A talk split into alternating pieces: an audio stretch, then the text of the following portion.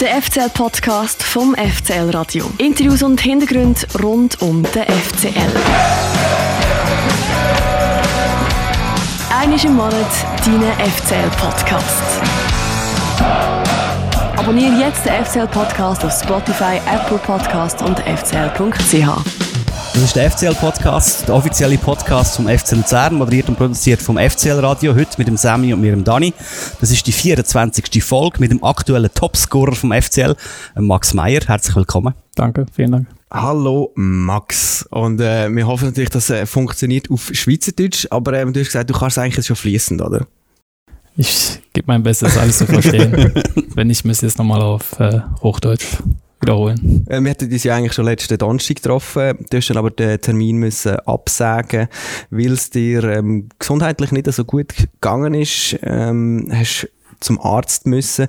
Am Samstag hast du jetzt aber gleich noch gespielt, ähm, ja. und aber auch wieder früher raus müssen. Äh, wie steht es um deine Gesundheit? Ja, also letzte Woche war nicht so angenehm die Woche. Ähm, ich glaube Dienstag war es, Dienstagnacht. Ähm, ja, war eine lange Nacht, wo ich mich öfter mal übergeben musste. Aber jetzt nicht unbedingt krankheitsbedingt, sondern weil ich, glaube ich, einfach irgendwas Falsches gegessen habe. Und ja, ging es mir auf jeden Fall erstmal nicht so gut die darauf folgenden Tage. Dann kam noch die Rippe dazu, wo ich jetzt nicht unbedingt weiß, wie das gekommen ist, aber es war sehr, sehr schmerzhaft. Ähm, habe mich da quasi mit so ein bisschen Schwer reingeschleppt, musste auch Schmerzmittel nehmen und so weiter. Ja, also ich habe es auf jeden Fall durchgemerkt im Spiel, musste dann natürlich auch frühzeitig raus, weil es nicht mehr ging. Du hast auch angezeigt, als du ausgewechselt worden bist, ja, also auf einen Brustkorb. Genau, richtig. Also, also das ist der Grund gewesen jetzt. Das war, das war eigentlich wegen Samstag. der Rippe. Genau. Es war jetzt nicht, weil ich irgendwie schlapp war oder so, sondern weil es vom Schmerz eigentlich nicht mehr wirklich ging. Ähm, ja, dennoch haben wir gewonnen, das ist wichtig gewesen. Also sehr schön, dass wir zweimal vorher gewonnen haben. Und ja, ich war jetzt heute nochmal beim Arzt, habe alles checken lassen, Ultraschall gemacht. Glücklicherweise jetzt nichts gebrochen oder geprellt, äh, nicht gebrochen. Geprellt wohl eher. Ich war danach nochmal beim Chiropraktiker. Ich glaube, das äh, hat viel gebracht. Ähm, er hat da zwei Blockaden nochmal gelöst und ich hoffe, dass die nächsten Tage wieder besser wird. Hast du schon voll wieder können trainieren oder noch nicht? Ja, ich denke schon, dass ich morgen wieder ins Training einsteige. Wir hatten ja jetzt gestern und heute frei gehabt. Ah, ja. Morgen haben wir wieder Mittagstraining und ich denke, dass das dann wieder geht. Vollgas. Ja. Der 3-1-Sieg gegen GC, du hast es angesprochen, wie wichtig ist der Sieg für euch? Ja, ich würde sagen, jeder Sieg ist wichtig auf jeden Fall, aber ich glaube, umso mehr, weil wir halt letzte Woche auch gewonnen haben. Ähm, zweimal in Folge haben wir, glaube ich, die Saison noch nicht einmal gewonnen und deswegen ist es natürlich gut für Selbstvertrauen und ähm, wir sind auf dem dritten Tabellenplatz. Ich glaube, da waren wir die Saison auch noch nicht. Ähm, ich glaube, wir müssen einfach so weiter hart arbeiten und ähm, ja, versuchen, den positiven Trend äh, ja, weiter zu behalten. Und wie schön ist der Anblick am Sonntag und jetzt auch am Montag, weil man ist ja dann auf dem dritten Platz geblieben. Von der Tabelle, wie hat das für dich ausgesehen? FC Luzern auf dem dritten Platz. Wenn das jetzt das Ende der Saison wäre, wäre es natürlich ein guter Tabellenplatz. Das würde bedeuten, dass wir uns äh, europäisch qualifiziert hätten oder Quali-Runden spielen könnten und ich glaube, das wäre dann eine wirklich gute Saison, aber wir sind jetzt noch relativ am Anfang, heißt, wir haben noch einige Spiele zu gehen und aber für, den, für die Momentaufnahme ist es auf jeden Fall gut und zeigt, dass wir auf dem richtigen Weg sind. Jetzt vor dem Spiel gegen GC hat der FCL gegen St. Gallen gespielt und gegen Lugano und dort auch schon je drei Goal gemacht und du hast die Hälfte davon gemacht, also drei Goal. In beiden Spielen ein Penalty versenkt. Kann man sagen, du bist jetzt so richtig angekommen beim FCL und in der Superliga, nachdem am Anfang vielleicht so ein bisschen zwei, drei Spiele gebraucht hast, bis du ganz da bist? Ja, klar, also es ist nicht so einfach, erstmal in eine neue Mannschaft zu kommen. Es nie wirklich einfach. Dazu kam, dass ich gar keine Vorbereitung hatte in meinem alten Verein. Ähm, ich habe da quasi einen Monat mehr oder weniger mit zwei, drei Leuten nur trainiert und ähm, ja, abgewartet, bis der Wechsel wirklich äh, vollbracht wird, weil sich da noch ein bisschen was gezogen hat durch, ja, durch verträgliche Details und so weiter. Und ähm, ja, dann ging es aber relativ schnell. Ich habe zwei, drei Tage trainiert und der Trainer hat mich dann auch direkt äh, eingewechselt und ähm, ja, so wurde ich Stück, äh, Stück für Stück an die Mannschaft herangeführt, habe Fitness aufgebaut und es ging natürlich nur durch das Vertrauen, was ich vom Trainer bekommen habe von Anfang an. Ähm, er hat mir direkt großes Vertrauen geschenkt und mich direkt reingeworfen und so äh, ja, kommst du auch schneller rein, so kriegst du deine Fitness wieder und ähm, ja, das ist jetzt der Stand. Also ich würde jetzt sagen, ich bin immer noch nicht wirklich bei 100 Prozent. Ich glaube, ähm, dafür fehlt einfach wirklich dann die Vorbereitung, die wirklich wichtig ist, wenn du ein, zwei Monate wirklich mit der Mannschaft trainierst äh, und Spiele hast. Ähm, ich glaube, das kann man dann jetzt im Winter, in der Winterpause nachholen und ich hoffe, dass ich dann mit 100 Prozent dann in die Rückrunde starten kann. Du hast acht Spiele jetzt gemacht für den FCL, gell? Ähm, Und ich habe schon das Gefühl, angekommen und eingeschlagen. Also ich habe vor allem noch die Goal in äh, Winterthur in Erinnerung. Das Gefühl, dort bist du wirklich angekommen. Äh, aber wir können gerne mal zurücklassen zu deinen letzten zwei Goal, wo ähm, gegen Lugano geschossen hat. Wir lassen rein, wie das tönt hat beim FCL Radio bei dem 3 zu 1. Tor. Ja, mit dem Hocken leitet Rocco von Meier. Meier schießt! 3 zu 1! 3 1! Gut, wie der Pass geschifft hat, der Dortmund sind Dreieck aus, er schickt die Strafraum rein. Der hat einen Gegenspieler und macht das dann sehr abgebrüht. Leider auf den Meier und der macht hoffentlich da den Deckel zu. Doppelpack für den Maxi Meier. Magst du dich noch erinnern, was war das für ein Gefühl gewesen? Dort hast du ja wirklich den Deckel drauf da. Ja, ähm, auf jeden Fall erlösend, weil wir haben uns wirklich fand ich jetzt persönlich lange Zeit im Spiel schwer getan. Äh, gehen dann auch noch in Rückstand in der zweiten Halbzeit, wo man dann denkt, das, das es jetzt vielleicht, aber spricht dann auch für die Moral, für die Mannschaft, aber auch für, für alle im Stadion, dass wir positiv geblieben sind und an unsere Chancen geglaubt haben. Und ja, wenn du dann am Ende noch 3-1 gewinnst, ich glaube, das, das hilft sehr viel für die Mannschaft.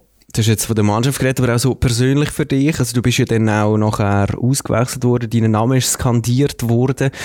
Äh, Stichwort ankommen. Also hast du gemerkt, dass auch die Fans jetzt äh, wirklich deine Leistung honorieren ja, und, und äh, cool finden, dass du da bist? Ja, klar kriegt man das mit. Ähm, ist ein schönes Gefühl auf jeden Fall. Ähm, äh, der Team zu helfen mit Toren. Ähm, musste wirklich lange auf dieses Gefühl wieder warten, auch einen Doppelpack zu erzielen. Das habe ich, glaube ich, die letzten drei, vier Jahre keinen mehr gemacht. Und ähm, aber die Fans, glaube ich, haben mich vom ersten Tag wirklich gut aufgenommen. Ähm, nicht erst jetzt nach dem Lugano-Spiel. Und ähm, ja, aber dafür bin ich dankbar, dass ich gut aufgenommen worden bin. Und ähm, ja, ich hoffe, dass ich bis jetzt ja, das Vertrauen zurückzahlen konnte. In Goal auf jeden Fall, würde ich sagen. Und ich habe irgendwie auch spannend gefunden, in dem Spiel gegen Lugano du ja dann noch äh, eine Penalty geschossen und hast gejubelt. Das ist direkt vor der Kurve gewesen. Du bist vor der Kurve gelaufen und hast in Kurve gejubelt. Also irgendwie auch schon mit den Fans und der Kurve angefreundet. Ja, klar. Also wenn man dann vor der Kurve auch trifft, dann äh, ist der Weg nicht so weit weg zu den Fans. Und ähm, ja, es war aber eher spontan. Also ähm, ich glaube, die Fans, die begleiten uns wirklich bei jedem Spiel, sind bei jedem Spiel zahlreich dabei, machen gute Stimmung und ähm, ja, ist glaube ich nur folgerichtig, dass man auch mit, äh, mit denen dann das, Fan, äh, das Tor feiert. Und Farben sind ja auch die richtigen, oder? Für dich. Ja, ja, wirklich. Du hast sechs Goal gemacht, äh, bis jetzt schon. Eigentlich nicht gerade als Goalmaschine bekannt, der Max Meyer. Weißt du gerade noch, in welcher Saison du am meisten Liga-Goal gemacht hast und wie viel das das gewesen sind? Ja, das weiß ich. Das war eigentlich sogar meine erste Saison bei Schalke. Waren auch sechs Tore. Ja. Ähm, ich habe in der Jugend eigentlich relativ viele Tore geschossen. Da habe ich auch auf der gleichen Position gespielt wie jetzt. Im ersten Jahr waren es auch viele Tore für einen, für einen 18-Jährigen in der Bundesliga. Ich denke, es ist auch eine ordentliche Nummer gewesen. Dann wurde es Stück für Stück ein bisschen weniger. Ich habe auch die Jahre davor, äh, die folgenden Jahre auch ein bisschen weiter tiefer gespielt. Ähm, auch für sechs oder acht. Und dennoch ähm, ja, war ich da nicht ganz so zufrieden mit meiner Torausbeute und deswegen ähm, ja, gefällt mir schon, weiter vorne wieder zu spielen und ähm, ja, Tore zu schießen. Ja, jetzt hast du den Höchstwert von dir selber eigentlich schon egalisiert und das nur noch neun Spiele. Wo stehst du Ende Saison? Also wenn man jetzt das ausrechnet, es gibt noch 23 Spiele, dann landet man bei über 20 Goal, die du dann geschossen hast. Ja, das wäre natürlich Wahnsinn, wenn es so kommen würde. Ähm, trotzdem sollte man, glaube ich, den Ball ein bisschen flach halten. Ähm, das war jetzt eine sehr gute Phase. Ähm, ich hoffe, dass ich schon noch das eine oder andere machen kann. Dennoch, ich glaube, wichtiger ist, dass wir die Spiele gewinnen am Wochenende, dann zweitrangig wer die Tore macht. Auch wenn man sich persönlich natürlich freut, wenn man selber ein Tor schießt, aber jetzt zu sagen, ich schieße über 20 Tore, ich glaube, das wäre ja, ja Wahnsinn, das zu sagen. Deswegen halte ich den Ball ein bisschen flach. Äh, sechs sind sie jetzt aber schon. Äh, auf jeden Fall freuen wir uns auch schon über die. Du wirst äh, von der Kurve gefeiert. Ähm, und auch der Trainer, der Mario Frick, der ist zwar selber auch schon angetönt, aber auch er weiß natürlich, was er an dir hat. Ja, er hat uns natürlich extrem gefällt, gerade im Sion-Spiel, wo er noch Oberschenkelproblem hatte. Er ist ein Unterschiedsspieler, hat es schon mal gesehen, wenn er schon mal den Marktwert hat oder den Werdegang hat, dann muss er Qualität haben. Ich bin froh, hat er jetzt den Spaß wieder am Fußball gefunden. Er fühlt sich pudelwohl da und äh, darum sind nur so Leistungen möglich und hoffe jetzt, dass er konstant gesund bleibt, weil dann ähm, sind wir auf einem sehr guten Weg, dass wir wieder ein richtiges Spiel machen da zu Luzern. Ich weiß nicht, äh, wie du mit Liechtenstein hast. Äh, verstehst du den Trainer überhaupt, wenn er Mundart rennt? Ja, das habe ich ohne Probleme verstanden. Spricht aber auch zu der Mannschaft äh, Hochdeutsch. Okay. Also deswegen, also fällt mir das eigentlich relativ leicht, mich mit Mario zu unterhalten. Also auch er ähm, scheint das zu spüren, dass du dich äh, pudelwohl fühlst, dass du gut angekommen bist. Äh, was ich noch spannend finde, er bezeichnet dich jetzt schon so quasi als Spielmacher. Wie siehst du dich selber so, ja, oder deine Rolle innerhalb von der Mannschaft? Ja, also in der Ju wie gesagt, in der Jugend habe ich eigentlich durchgehend diese Position gespielt. Auch in den ersten, ersten zwei Jahren äh, bei den Profis bei Schalke habe ich eigentlich mehr oder weniger auf der 10 gespielt oder manchmal auch auf dem Flügel. Danach, die Jahre, wurde es dann weniger. Ähm, habe ich ein bisschen weiter hinten gespielt. Ähm, aber ich habe mich eigentlich immer am wohlsten auf der Position gefühlt. Ähm, ich habe jetzt hier die ersten Spiele auch, glaube ich, auf, auf der linken Seite gespielt. Spielt ist jetzt auch kein Problem für mich gewesen. Also, also wenn man mich fragen würde, würde ich schon sagen, das ist jetzt meine Lieblingsposition. Und, aber ich denke, ich kann mehrere Positionen bekleiden. Also. Ist ja nicht nur eine Positionsfrage, sondern auch so ein bisschen eine Führungsrolle. Ja, klar, im Zentrum hat man natürlich äh, mehr Kontakt zu allen Mannschaftsteilen, weil man halt in der Mitte des Feldes ist. Ähm, aber ich glaube, ja, ich glaube, Verantwortung kann man auf jeder Position übernehmen, ob es jetzt im Tor ist, auf, äh, als Rechtsverteidiger oder im Sturm. Ähm, ich glaube, jeder äh, ja, kann Verantwortung, Verantwortung übernehmen auf dem Platz, aber dennoch, klar, die drei im Zentrum, Sechser oder Achter, Zehner, die haben nochmal ja, eine bessere Perspektive zu allen Mannschaftsteilen. Wie viel hat dein allgemeine Wohlbefinden mit der Position auf dem Feld zu tun? Also ist dir das wichtig, dass du kannst auf dem Zähne spielen zum Beispiel? Mm, nee, ich finde einfach, das Wichtigste ist, wenn der Trainer wirklich auf dich steht, wenn er dir Vertrauen gibt, dann ist eigentlich relativ egal, welche Position du spielst. Klar gibt es Positionen, die man bevorzugt als, als andere Positionen, aber ich glaube, das Wichtigste ist wirklich, dass der Trainer hinter dir steht. Und wie wichtig ist auch die Mannschaft für dich rundherum, wo in meinen Augen eine funktionierende Mannschaft ist? Das ist, glaube ich, das Wichtigste, dass die Mannschaft gut miteinander ist, dass da ein guter Kern ist, gute Harmonie ist. Ähm, wenn da zwei, drei Spieler sind, die ja irgendwie anders denken oder, oder ich würde jetzt sagen, nicht sagen anders denken, aber aus der Reihe tanzen, disziplinlos sind und so weiter.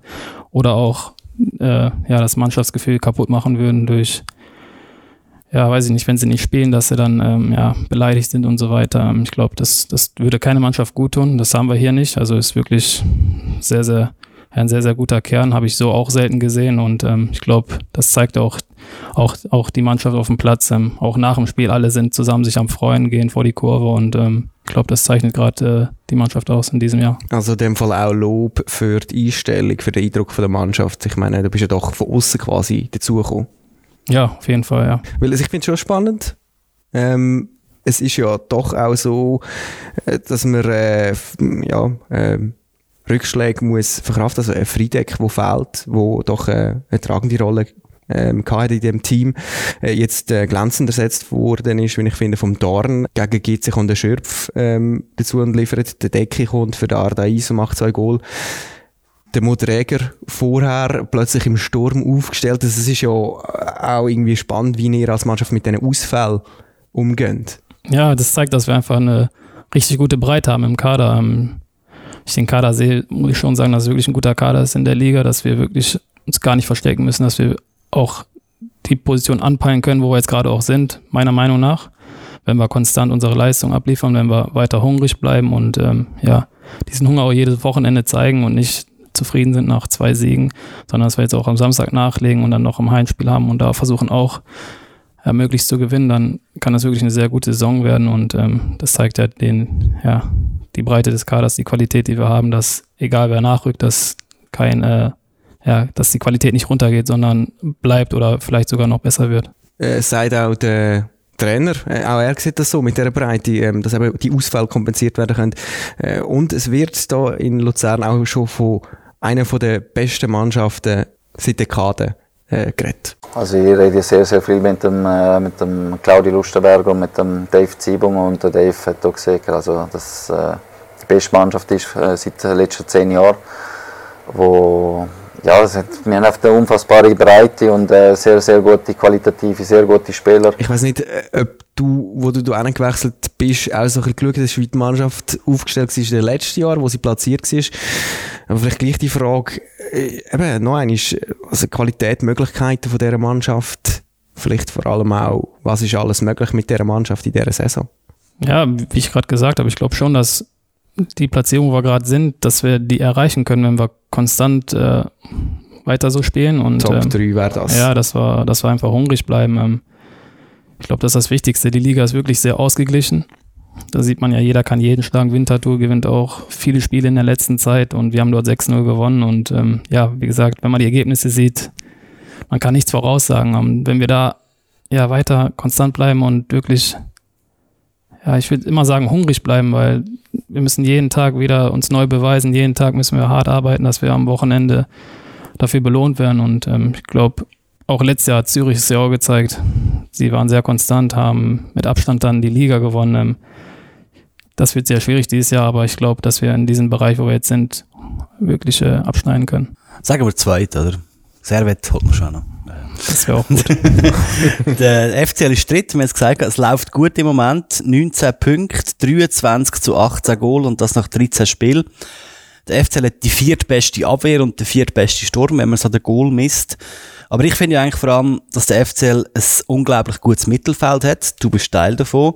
Dann der Ardon Yashari, der Belocco, der Kadak, der Gente, der Campo, der Emini, der Schürpf, oder dann auch mal der Träger oder der Dorn, die dort aushelfen. Im Mittelfeld oder sogar auf dem Flügel. Und jetzt habe ich mir das mal so überlegt, wenn jetzt alle top fit wären und der Mario Frick hat mal gesagt, er spielt am liebsten in der Raute, dann würde ich den Yashari auf dem 6 bringen, Belocco Dorn auf dem 8 und dich auf dem 10. Wie würdest du das FCL Mittelfeld aufstellen? Guter Versuch. Nein, also ich glaube, das würde ich mir jetzt nicht anmaßen, eine Aufstellung zu machen. Ich glaube, dafür ist der Trainer da. Ähm, wie gesagt, wir haben wirklich gute Einzelspieler und ähm, jeder ist in der Lage anzufangen und wir haben ja auch viel rotiert in der letzten Zeit. Auch bei dem Spiel gegen Lugano sind neue reingekommen und ähm, wir haben dennoch das Spiel gewonnen. Also ist die Qual der Wahl für den Trainer. Ich probiere es noch anders. Mit wem spielst du am liebsten zusammen im Mittelfeld? Auch da habe ich jetzt keine Favoriten. Also ich habe jetzt oft mit, äh, mit Adon und äh, Niki hinter mir gespielt. Ähm, die machen es wirklich gut, ähm, räumen da gut ab. Und ähm, aber wenn auch ein anderer da ist, also ja, jeder kann das wirklich gut bekleiden. Der Gente, wenn er reinkommt mit seiner Erfahrung, ähm, ich glaube, der hat äh, die größte Karriere von allen hinter sich. Denn wenn er reinkommt, bringt er Ruhe ins Spiel und so weiter. Also jeder hat seine Eigenschaften, wo er das Team gut mithelfen kann. Reden wir vielleicht noch kurz über jemanden, der auch schon da gesessen ist im FC-Podcast, ähm, Mittelfeldspieler Ardon Yashari.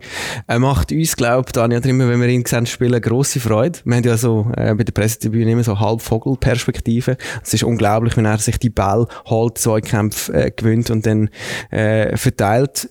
Äh, der Trainer, der Mario Frick, äh, hat schon früh gesagt, dass er in äh, einem Jahr, oder wenn er gesagt also ab nächster Saison Ab wäre das nächster eigentlich, Saison. oder? Jetzt mittlerweile, glaube in einer von der Top 5 Liga in Europa. Wie siehst du das, wie, wenn sie das Potenzial so ein bisschen würdest vergleichen mit Spielern, die du vielleicht schon kennst oder kennengelernt hast?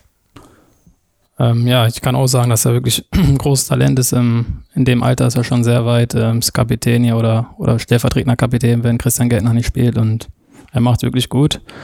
Ähm, dennoch finde ich es wichtig, dass ein junger Spieler ähm, regelmäßig spielt und ähm, ob er jetzt nächstes Jahr schon den Schritt ins Ausland machen sollte oder nicht, das muss er selber wissen. Aber ähm, wichtig ist, dass er Woche für Woche spielt, vor allem in dem Alter, um sich weiterzuentwickeln. Und ähm, ja, was er jetzt für eine Entscheidung am Ende trifft, muss er wissen. Ähm, ich würde mich freuen, wenn er, wenn er natürlich hier bleibt, aber das äh, liegt am Spieler selbst natürlich. Und vielleicht, äh, wenn du jetzt noch müsstest einen Tipp mitgeben, gehen wir davon aus, er wird wirklich weg, er wird in eine ausländische Liga. Würdest du mir in der Bundesliga ans Herz legen oder in der Premier League? Ich glaube, Premier League ist, glaube ich, wirklich äh, das Maximum äh, an den Ligen und ähm, ist sehr, sehr schwierig da zu spielen, ähm, wenn man sieht, was da für Spieler rumlaufen und ähm, für was für Geld die Spieler da hingekauft werden, ist natürlich nicht einfach für einen jungen Spieler. Ähm, ja, wenn er dahin geht, würde ich ihm raten, natürlich, wenn er für viel Geld dahin wechselt, weil dann hat der Verein wahrscheinlich auch Druck, ihn spielen zu lassen. Ansonsten ist es natürlich schwieriger, aber von der Qualität her würde ich es ihm auf jeden Fall zutrauen. Du merkst vielleicht, äh, wir haben auch schon gewisse Parallelen zu deiner eigenen ähm, Karriere, dazu wenn wir natürlich dann auch noch schwätzen kommen. Ähm, aber vielleicht zuerst noch, fragt man sich auch so unter Spieler, weißt so, so ein bisschen, äh, hat man sich Tipps ab, ähm, ich weiß auch gar nicht, bei Transfers, ist das etwas, wo man darüber redet, bevor man sie dann macht? Mm, schwer zu sagen. Also ich glaube, wenn Spieler untereinander ein gutes Vertrauensverhältnis miteinander haben und auch in der Freizeit und so weiter viel miteinander zu tun haben, kann schon sein, dass man sich darunter unterhält, aber normalerweise ist das jetzt nicht so ein Thema, wo man, wo man in die Kabine geht und jetzt da frei rüber plaudert. Ähm, ich glaube, das macht man mit seinem Management oder mit seiner Familie zu Hause oder halt auch, wie ich gerade gesagt habe, mit, mit einem Spieler, wo man wirklich ein gutes Vertrauensverhältnis hat. Aber jetzt gleich noch konkret gefragt, ist der Ardon schon zu dir gekommen und hat gefragt, hey, Premier League, Bundesliga, wie ist es so dort? Äh, relativ am Anfang haben wir, haben, hat er mich ein paar Sachen ausgefragt, ob er jetzt ähm, wirklich darüber gefragt hat, weiß ich jetzt nicht mehr genau. Also er kann profitieren Ja. von dir, oder? Du hast die Erfahrungen schon gemacht, er ist noch ein Jungspund. Ja, ich, ich überlege gerade, was der Inhalt war. Ich glaube, wir haben uns jetzt nicht wirklich darüber unterhalten, äh, ja, wie jetzt die Ligen sind, sondern wir haben, er hat jetzt einfach gefragt, wie es war als junger Spieler, Ja. ähm, wie du mit dem Druck umgegangen bist und so weiter. Und äh, weil ich auch relativ früh schon angefangen habe, äh, in der ersten Bundesliga zu spielen. Also das war jetzt eher das Thema. Jetzt Thema wechseln, wir kommen zum Elefant im Raum. Wir hatten das Interview am letzten Donnerstag eigentlich gemacht, aber dann hast du dich eben nicht gut gefühlt gehabt. Jetzt diesen Donnerstag sind zwei Generalversammlungen von der FC Luzern Innerschweiz AG und der FCL Holding AG. Und dass jetzt du am letzten Donnerstag eigentlich Zeit gehabt hättest, zeigt uns, dass du am Donnerstagabend normalerweise Freizeit hast. Darum jetzt die Frage, was machst du diesen Donnerstagabend? Gehst, Donnerstagabend. gehst du an die GV oder? Nein, da werde ich, ich weiß nicht, wann wir genau Training haben, ich glaube 14.30 ich weiß nicht. Danach werde ich nach Hause fahren, mir was zu essen machen und eventuell Fußball gucken. Äh, es ist ja schon auch von den Fans von der Kurve dazu aufgerufen worden, dass man soll da hinkommen zum Stadion, ähm, dass man soll halt äh, für ähm, ein FCL für alle einstehen, dass man quasi soll gegen den Mehrheitsaktionär demonstrieren. Ähm, ich weiß nicht, ihr habt ja sicher auch die Banner auf dem Platz gesehen, oder? Dass quasi die Fans äh, sich zusammenraufen und demonstrieren. Äh, der Streit um die Vereinsführung. Wie bekommt die Mannschaft das Spüren über? Oder du als Spieler? Also ich persönlich habe eigentlich lange davon überhaupt nichts mitbekommen. Klar, irgendwann war das schon mal Thema in der Mannschaft, ähm, vor allem bei den Spielern, die hierher kommen, die hier groß geworden sind. Ähm, aber ich glaube, das habe ich schon mal gesagt, das sollte niemals eine Ausrede sein für irgendeinen Spieler von uns, dass wir am Wochenende nicht unsere Leistung bringen können. Ich glaube, dafür sollte jeder Profi genug sein, ähm, zu wissen, um was es geht. Ähm, und zwar um äh, drei Punkte zu holen und natürlich auch die Leute glücklich zu machen, die Geld bezahlen, um ins Stadion zu kommen. Ähm, alles andere liegt sowieso nicht in unserer Hand und deswegen können wir, oder ich persönlich kann da gar nicht viel zu sagen. Der Mario Frick hat aber doch irgendwie von schlechtem Karma geredet. Das ist, glaube ich, schon beim Heimspiel gegen IB gewesen, wo ihr 1-2 verloren habt. Können wir vielleicht schnell hören? Es ist ja nicht Unruhe in der Mannschaft, es ist ja Unruhe im Club und das strahlt sich natürlich nachher auf, äh, auf alles aus.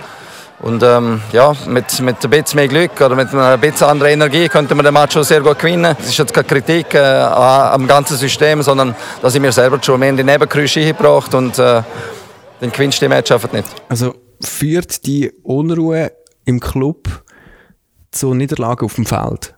Also jetzt, ich, ich persönlich will es jetzt nicht daran festmachen. Klar, nach dem Spiel waren wir alle frustriert, ähm, wenn du wirklich ein gutes Spiel machst gegen, gegen Bern zu Hause und auch ja, sie eigentlich lange am Rande einer Niederlage hattest und dann in der letzten Minute unglücklich verlierst, ist natürlich jeder frustriert und enttäuscht. Aber ich glaube, die letzten Spiele, die spiegeln ja wieder, dass, dass die Mannschaft das ausblenden kann. Wir haben jetzt die letzten drei Spiele sieben Punkte geholt und ähm, ja, der Trend ist auf jeden Fall äh, gut. Ihr ähm, zeigt eure Reaktion eigentlich auf dem Platz.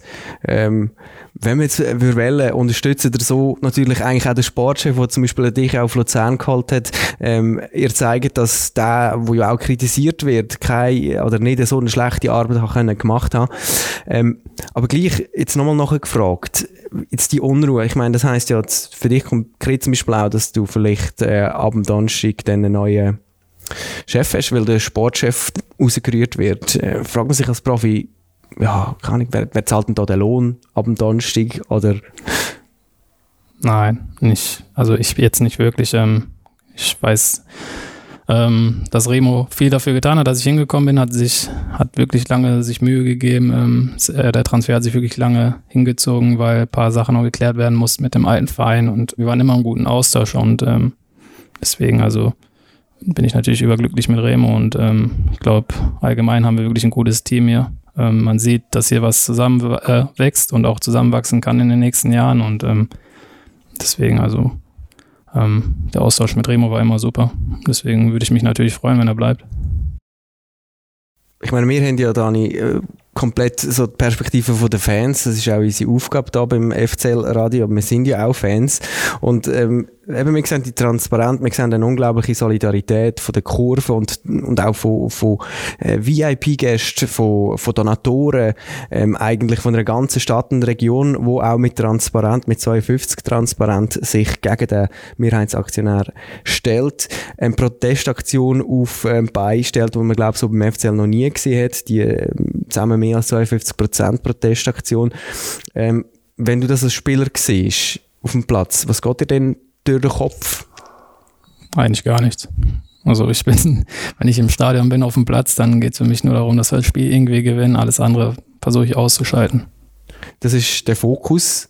Ähm, jetzt, wenn du das aber so hörst, äh, ich nehme an, es könnte auch noch Erinnerungen an deine Zeit auf Schalke in Erinnerung rufen. Oder weißt du, wenn einfach wie so das Ganze drumherum erlebst, was denkst du, dir? hoffst du einfach, dass möglichst eine Lösung gefunden wird oder was, was macht es mit dir? Ja, auf jeden Fall. Also ich hoffe immer noch, dass man irgendwie sich äh, ja, einander, zueinander setzt und irgendwie eine Lösung findet. Ähm, deswegen, also wir sind ja wirklich auf einem guten Weg gerade mit der Mannschaft. Ähm, es läuft ja wirklich gut gerade und ähm, natürlich ist es schade dadurch, dass es gerade ein bisschen ja neben dem Platz für Unruhe sorgt. Aber ja, wie gesagt, also ich mich jetzt entscheiden dürfte, wie es weitergeht, dann, dass man sich irgendwie, dass man eine Lösung findet und gut miteinander ist. Und wie sieht es aus mit äh, Solidarisieren? Also es sind ja schon über 18.000 Leute ähm, eine Online-Petition gegen den Herrn Albsteg unterschrieben. Ähm, der Mülli hat zum Beispiel auch schon Sachen auf seinem Instagram-Kanal ähm, postet und es gibt sogar noch einen äh, sehr gelungenen Protestsong.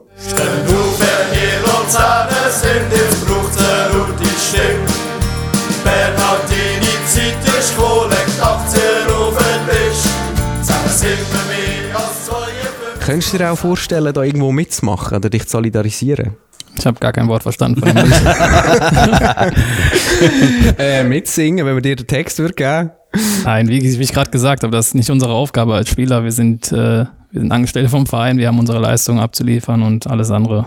Mhm. Und hast du das gesehen vom Müli, dass er wie so Protestaktionen repostet hat?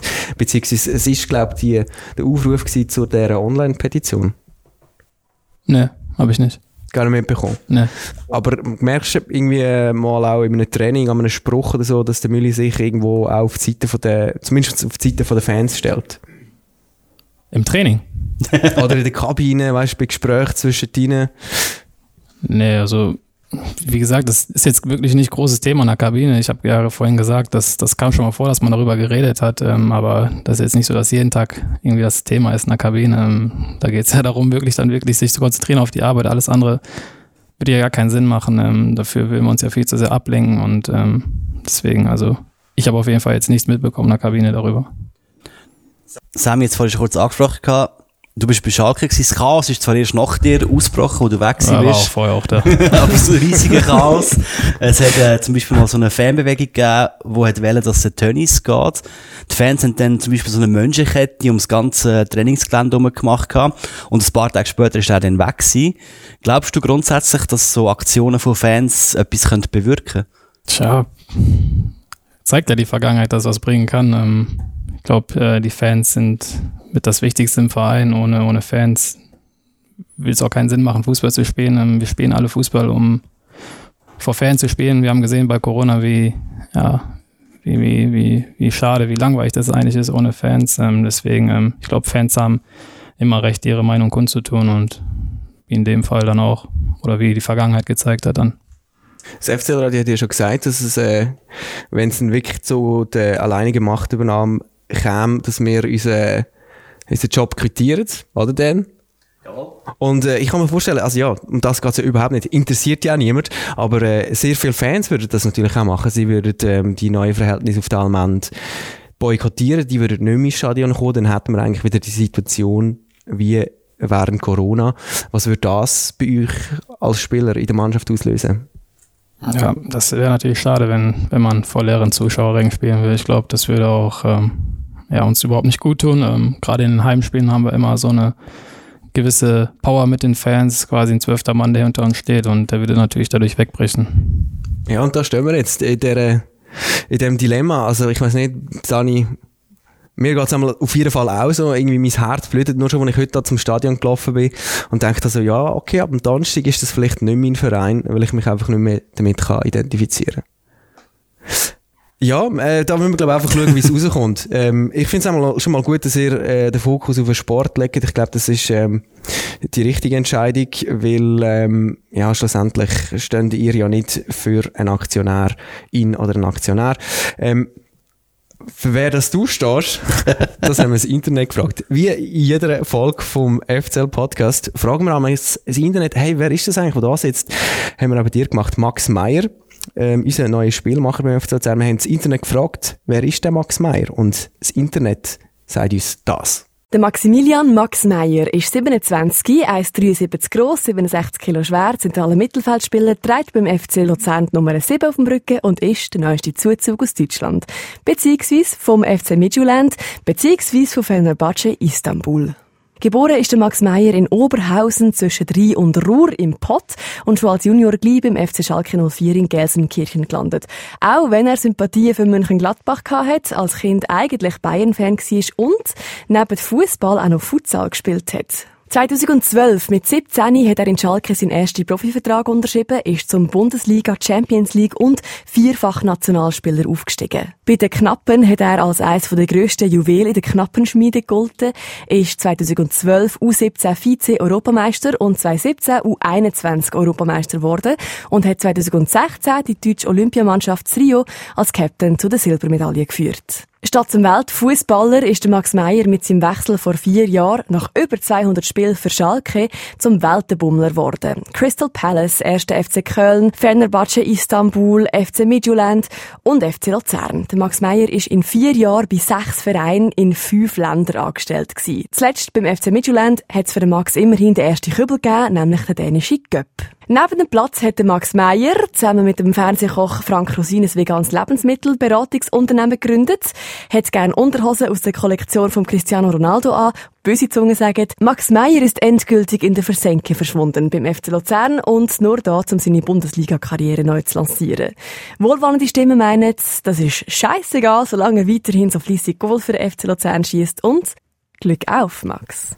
Das ist, ähm, was rauskommt, wenn man das Internet fragt, wer ist eigentlich der Max Meyer, der hier beim FC Luzern spielt. Äh, wie immer sagen wir nicht, dass alles, was man hört, stimmt, aber man kann alles so im Internet lesen. Aber vielleicht jetzt nochmal zuerst, müssen wir noch etwas übersetzen zuerst einmal. Das mit Mönchengladbach, das wusste ich zwar nicht, aber. also berichtige mich.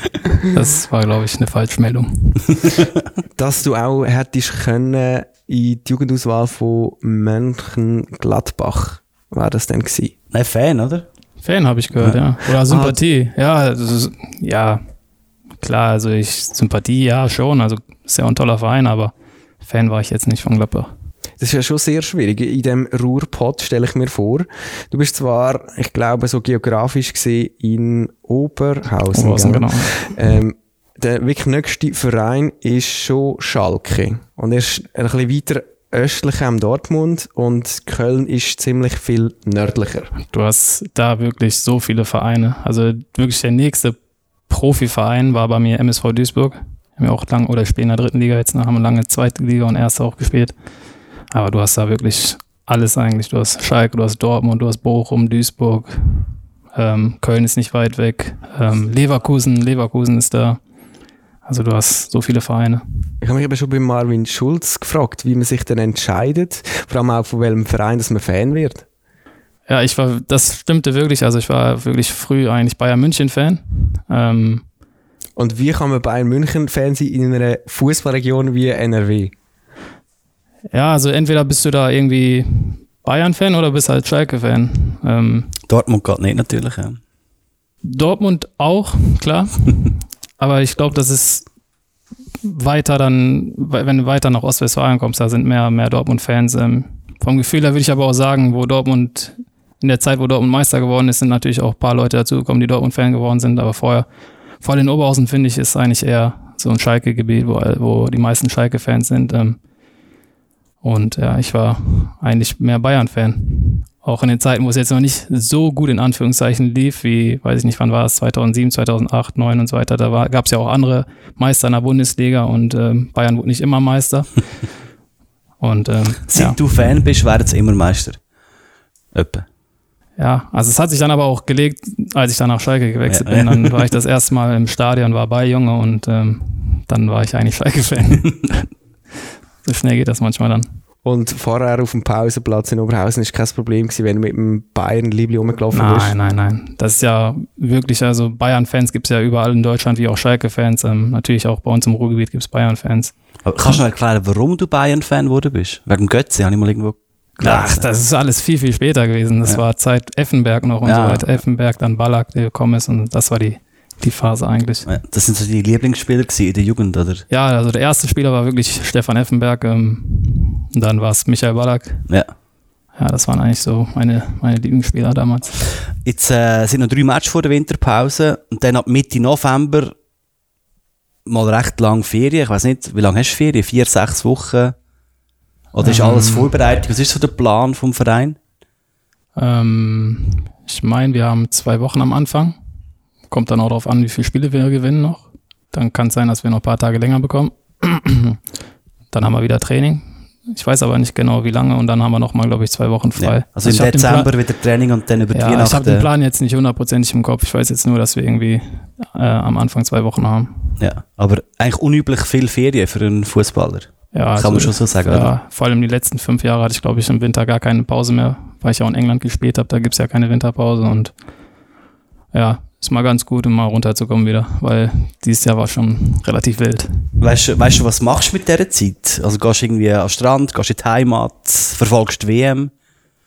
All Ähm, das? Ja, die WM natürlich, die verfolge ich auf jeden Fall. Ähm, aber erstmal werde ich nach Hause fahren und ähm, geplant ist eigentlich noch nicht wirklich viel, ähm, eventuell nach, nach Spanien. Aber ich glaube, das machen wir dann eher spontan. Ich nehme an, ihr müsst dann auch gleich euch weiter äh, fit behalten, weil es stehen ja dann nochmal Spieler an. Ähm, Gibt es einen Trainingsplan mit in die Ferien? Ich weiß es, ich denke schon. Also ich, wie gesagt, ich habe ja noch keine Vorbereitung hier äh, gemacht und hatte, auch, wie gesagt, noch keinen Urlaub in dem Verein. Deswegen ähm, weiß ich es nicht. Ich kann es mir gut vorstellen, dass wir einen Plan bekommen. Aber du hast den Konditrainer schon kennengelernt, oder? Ja, den kenne ich, ja. Den kenne ich. Man weiss, man weiss, dass es eher harte äh, ja, Trainingspläne ja, auf jeden gibt. Fall. Wir haben ja auch während der Woche eigentlich äh, immer Läufe und aber ich finde da ist nichts falsch dran, ganz im Gegenteil. Also braucht es, oder? auf jeden Fall. Äh, wo wohnst du denn jetzt eigentlich da in Luzern? Ähm, bist auch irgendwie so ein bisschen wohnungstechnisch angekommen in der Innerschweiz? Es war wirklich schwierig, was zu finden am Anfang. Es hat auch relativ lange gedauert. Ähm, ich habe jetzt aber was gefunden. Ich bin seit drei Wochen ungefähr in Schenkon. Da habe ich was gefunden. Bei Schweggi. Also beim Schweggi. Schwecki. Ah, den kennst du nicht. das ist ein ehemaliger Captain vom FC Luzern. Der wohnt, glaubst du, dort, oder nicht? Ja, In Schenken? Okay. Dort haben wir doch auch fast schon mal, haben wir dort mal einen ja Podcast wir haben mal eine aufgenommen? Podcast-Folge im Okay. Restaurant. Wie hat das Restaurant geheißen? Ja, Ah, wir haben, wir haben mit dem Christian Schwegler in einem Restaurant in Schenken einen Podcast aufgenommen. Okay. Du kennst ihn in dem Fall nicht. Noch nicht kennengelernt. Nee. Gut. Ist auch immer noch ab und zu. Gerade Das letzte Mal habe ich gesehen da äh, im, im Stadion. Ja. Eine Legende. Der war bei, bei Salzburg. Gewesen. Äh, Christian Schwegler. Guter Spieler, guter Spieler. Sehr gute Einwürfe auch. Okay. Sogenannte Schweckball. Genau. Jawohl. Eine Mischung zwischen Einwurf und Eckball und weil er Schwegler heisst, Schweckball. Okay. Ähm, das kann man nachschauen in alten FCL Radio Highlights. Ähm, was, was uns aber auch interessiert, ist so ein bisschen, eben, du hast gesagt, spielerisch, sportlich bist du gut angekommen, fühlst dich super in der Mannschaft. Ähm, wie ist es ein bisschen mit der Region, mit dem Land? Also, äh, wir können uns nochmal schnell äh, zurückerinnern an unseren allerersten Podcast, den wir gemacht haben mit Marius Müller. Er ist frisch in die Schweiz gekommen und hat, glaube ich, eines der ersten Spiele, ähm, nein, das stimmt nicht, aber er hat wie so, als er in Sion, im Wallis, sein erstes Spiel gemacht hat, hat er wirklich gemerkt, ah, wo er ist in der Schweiz und das hat er so gedacht. Du, für mich ist alles neu und ähm, muss sagen, in Sio grandios. Ich glaube nicht, dass du in Deutschland so eine so eine Umgebung hast. Ja, es ist halt alles ein, ein Tick kleiner. Also ich glaube, wenn du in Deutschland den Stadien spielst, siehst du jetzt nicht unbedingt, was ist außerhalb, also was ist hinter den Stadien, weil das ist alles groß und und und äh, ja. Aber in Sion muss ich sagen, ist mir schon im Kopf geblieben, so mit den mit den zwei Burgen oben am Berg und ähm, das ist schon richtig, richtig schön und, und ja. Wie sieht es bei dir aus? Auch so ein bisschen Kulturschock, positiver Kulturschock? Ja, auf jeden Fall. Leider habe ich das Auswärtsspiel nicht machen können in Sion. Ähm, daher habe ich es nicht gesehen. Aber ist ja auch hier das Gleiche. Also ich glaube, wenn ich vom, von, von zu Hause zum Training fahre und dann fahre ich auf die Berge zu, also das ist faszinierend auf jeden Fall. Bist du auch schon mal in der Freizeit irgendwie ein bisschen richtig Pilates auf? Nee, noch nicht, aber das werde ich auf jeden Fall machen noch. Das bietet sich ja durchaus an, sonst ähm, äh, in der Winterpause auch, um sich fit zu halten. Man eigentlich gut, so in zwei Stunden bist du da und. Mit Schneeschuhen und so dann, ja. Schön bist du in Luzern. Wir schauen jetzt aber noch einmal zurück. Wir haben vorhin darüber geredet, Saison 13-14 bei Schalke, die, wo du sechs Goal gemacht hast. In dieser Saison war noch etwas speziell. Gewesen. Weißt du noch was? Weißt du noch, was das war? Etwas Spezielles? Ja, im Zusammenhang mit Fußball und mit einem Liebli vielleicht. Ja, als ich die Nummer vom Raul übernommen habe. Genau, du hast sieben bekommen, bevor ich der Raul hatte. Und eigentlich nicht mehr hätte sollen vergeben werden. Was ist das für dich für ein Gefühl? Was hat das dir bedeutet, dass du jetzt sieben bekommen hast bei Schalke? Ja, unglaublich. Also ich konnte es gar nicht glauben damals. Ähm, ähm, als 17-Jähriger, der gerade aus der Jugend kommt, diese Nummer zu erhalten. Ich glaube, äh, ja, mehr geht nicht. Also, aber in dem Moment äh, weiß das schon sehr zu schätzen, aber realisieren kannst das alles trotzdem noch nicht so wirklich. Jetzt mit Abstand natürlich mehr, aber ja, es war die größte Ehre, die man, glaube ich, ja, erhalten kann. Und darum ist klar, jetzt beim FCL auch wieder, wenn sie frei ist. Ja, von dem Zeitpunkt Nummer. war es, ich habe in der Jugend halt, wie ich gesagt habe, auf 10 immer gespielt und da hatte ich auch die Nummer 10. Und dann, als ich dann die Nummer bekommen habe, gab es für mich dann wirklich nur noch diese Nummer und ich habe versucht, wirklich überall, wo ich war, jetzt die Nummer zu bekommen und ähm, ja, Nummer bedeutet mir, bedeutet mir wirklich viel. Zeigt auch, dass du dort so ein bisschen Time of Your Life gehabt hast, kann man das sagen? Ja, das die erste Jahr war unfassbar. Also es hätte man sich ja wirklich in seinen Träumen nicht ausmalen können, dass man so ein, so ein erstes Jahr spielt, ähm, quasi als 17-, 18-Jähriger hochkommt, äh, in der Mannschaft spielt, die Champions League spielt und dann äh, Stammspieler wird und am Ende der Saison sogar noch im vorläufigen WM-Kader steht. Ähm, also ich glaube, in dem Moment kannst du das gar nicht realisieren, aber es war schon ja, wirklich ein Wahnsinnsjahr. Ich versuche jetzt zu rechnen, du bist dann 18, 19 gewesen. 14, 13, 14. 17, 18, oder hast du gesagt? Ja, ja, ja. ja 18, 18 bin ich. Also in der Saison war ich eigentlich 18 Jahre, genau. Und wärst fast auch mit an die WM auf Brasilien, wo Deutschland dann Weltmeister wurde ist. Ja, ich, wie gesagt, ich war ja im vorläufigen WM-Kader, was ja schon wirklich unreal war. Ähm, Habe ich natürlich nicht mit gerechnet. Ähm, wurde dann vorher noch gestrichen. Ähm, natürlich war man dann enttäuscht, aber trotzdem, ich konnte mein erstes Länderspiel mit 18 machen. Ähm, es war trotzdem eine Wahnsinnssaison. Ähm, deswegen, also ja, habe ich nur gute Erinnerungen an dieses Jahr. Und wie war denn, gewesen, die Match von Deutschland zu schauen an der WM 2014? Ich habe jetzt rausgehört, du schaust äh, viel Fußball in der Freizeit. Ja, ja ich habe natürlich die WM verfolgt. Ähm, natürlich auch die, der Mannschaft die, die Daumen gedrückt. Ähm, überragendes Turnier gespielt ähm, und ja, sensationell Weltmeister geworden in, in Brasilien. Vor allem das Halbfinale ist gut gewesen, oder? Ja, es war auch. es war, ich habe es sogar, glaube ich, alleine geguckt zu Hause. Ich weiß gar ja. nicht, warum alleine, aber ich war alleine. Und ich konnte es gar nicht glauben. Ich, ich meine, es stand nach 30 Minuten 5-0 und ähm, ja, ich glaube, so ein Spiel gibt es nur alle 100 Jahre. Aber dann ist im Verein nach dem Höhenflug, den du dich gehabt hast, der André Breitreiter gekommen. Ähm, und hat so ein bisschen für dich einen, äh, ja, einen Sinkflug bedeutet, kann man das sagen? Nee, das war, das war noch das war nicht die Saison danach. Ähm, danach die Saison hatten wir Di Matteo als Trainer.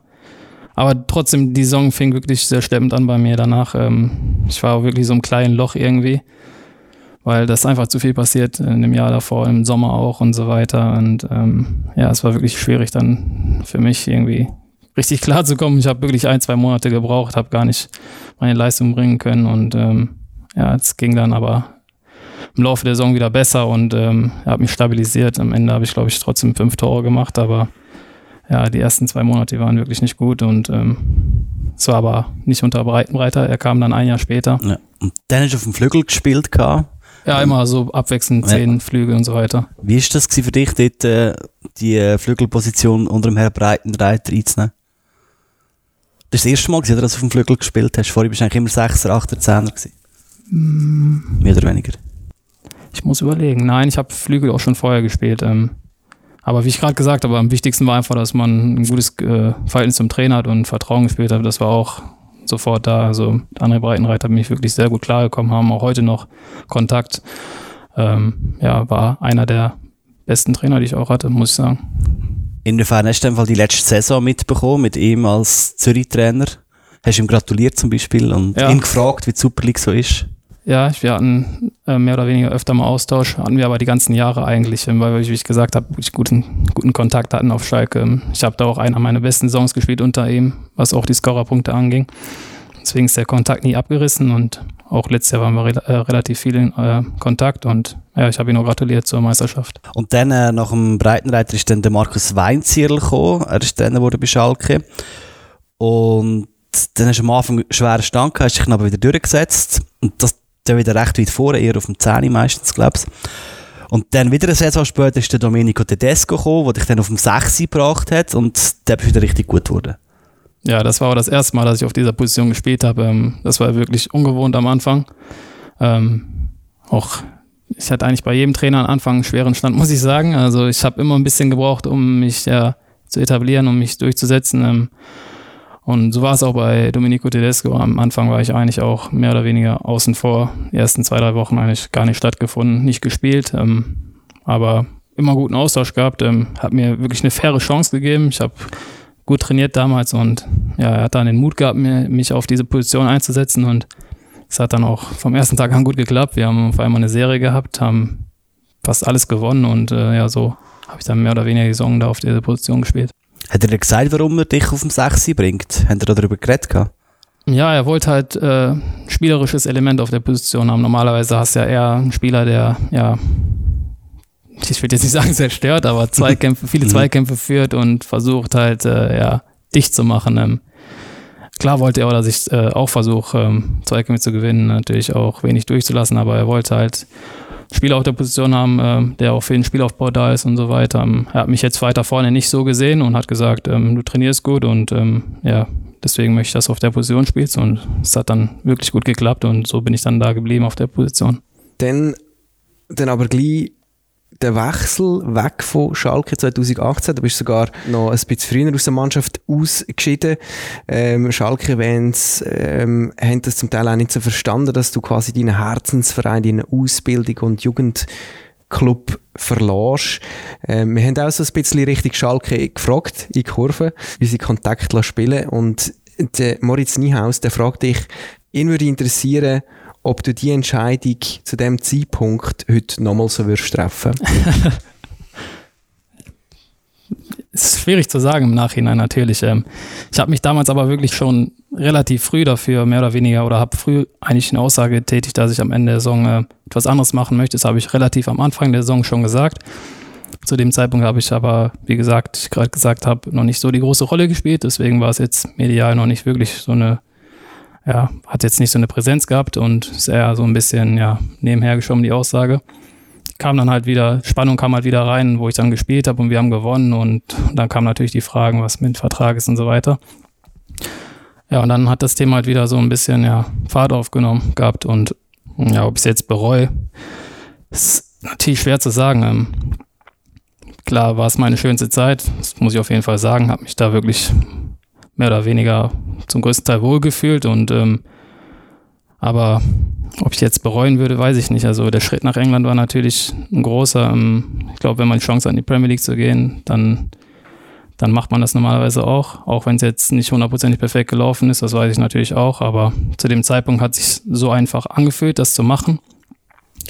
Ähm, ich glaube, im Leben ist, das Leben ist da, um Entscheidungen zu treffen, ob man nachher die richtige oder falsche trifft. Das, ja, nachher ist man immer schlauer, aber Bereuen weiß ich jetzt nicht. Keine, schwer zu sagen. Ähm, natürlich hatte Schalke danach auch Probleme und so weiter und ähm, konnte nicht mehr das Level halten, was davor die Jahre war. Konnte man natürlich auch vorher nicht wissen. Deswegen im Nachhinein ist es schwierig zu sagen, aber klar, was ich sagen kann, es war die schönste Zeit auf jeden Fall und ähm, ich habe da fast zehn Jahre gespielt. Ähm, ich glaube, das vergisst man nie. Und vielleicht musst du äh, zum im Moritz aus dem Herz zu reden auch noch sagen, du vermisst natürlich auch die Fans von Schalke. Ja, das ist natürlich wirklich besonders gewesen. Ich glaube, das weiß man immer erst, wenn man es nicht mehr hat und so weiter. Ähm, ähm, wenn man da 60.000 in Heimspielen hat und wenn man natürlich die Spiele dann auch gewinnt, damals haben wir wirklich zum größten Teil unsere Heimspiele gewonnen und da war immer eine Riesenstimmung. Ähm, und wenn du gewonnen hast, natürlich haben die Fans sich eine Woche lang äh, auf den Arm getragen. Andersrum natürlich gab es auch Spiele, wenn du verloren hast, dann war es natürlich nicht ganz so schön, dann gibt es auch Kritik. Ähm, ja, Schalke ist halt ja hoch emotional und äh, nicht für jeden einfach und ähm, dennoch war es zum größten Teil wirklich eine tolle Zeit. Vielleicht kann ich noch eine Anschlussfrage aus Schalke stellen, ähm, wenn du jetzt jemandem eben, es ein bisschen angetönt. Es ist schon ein spezieller Verein, der FC Schalke. Äh, wenn du das eben jetzt mal jemandem nochmal musst beschreiben, wieso ist er so speziell? Was macht ihn so speziell? Ja, allein, allein die Fans natürlich. Ich glaube, jeder in der Stadt ist Schalke-Fan. Ähm, jeder wird sein letztes Hemd für den Verein geben. Ähm, das spürst du jeden Tag auf dem Trainingsplatz. In Deutschland sind die Einheiten öffentlich, heißt, Fans können beim Training teilhaben.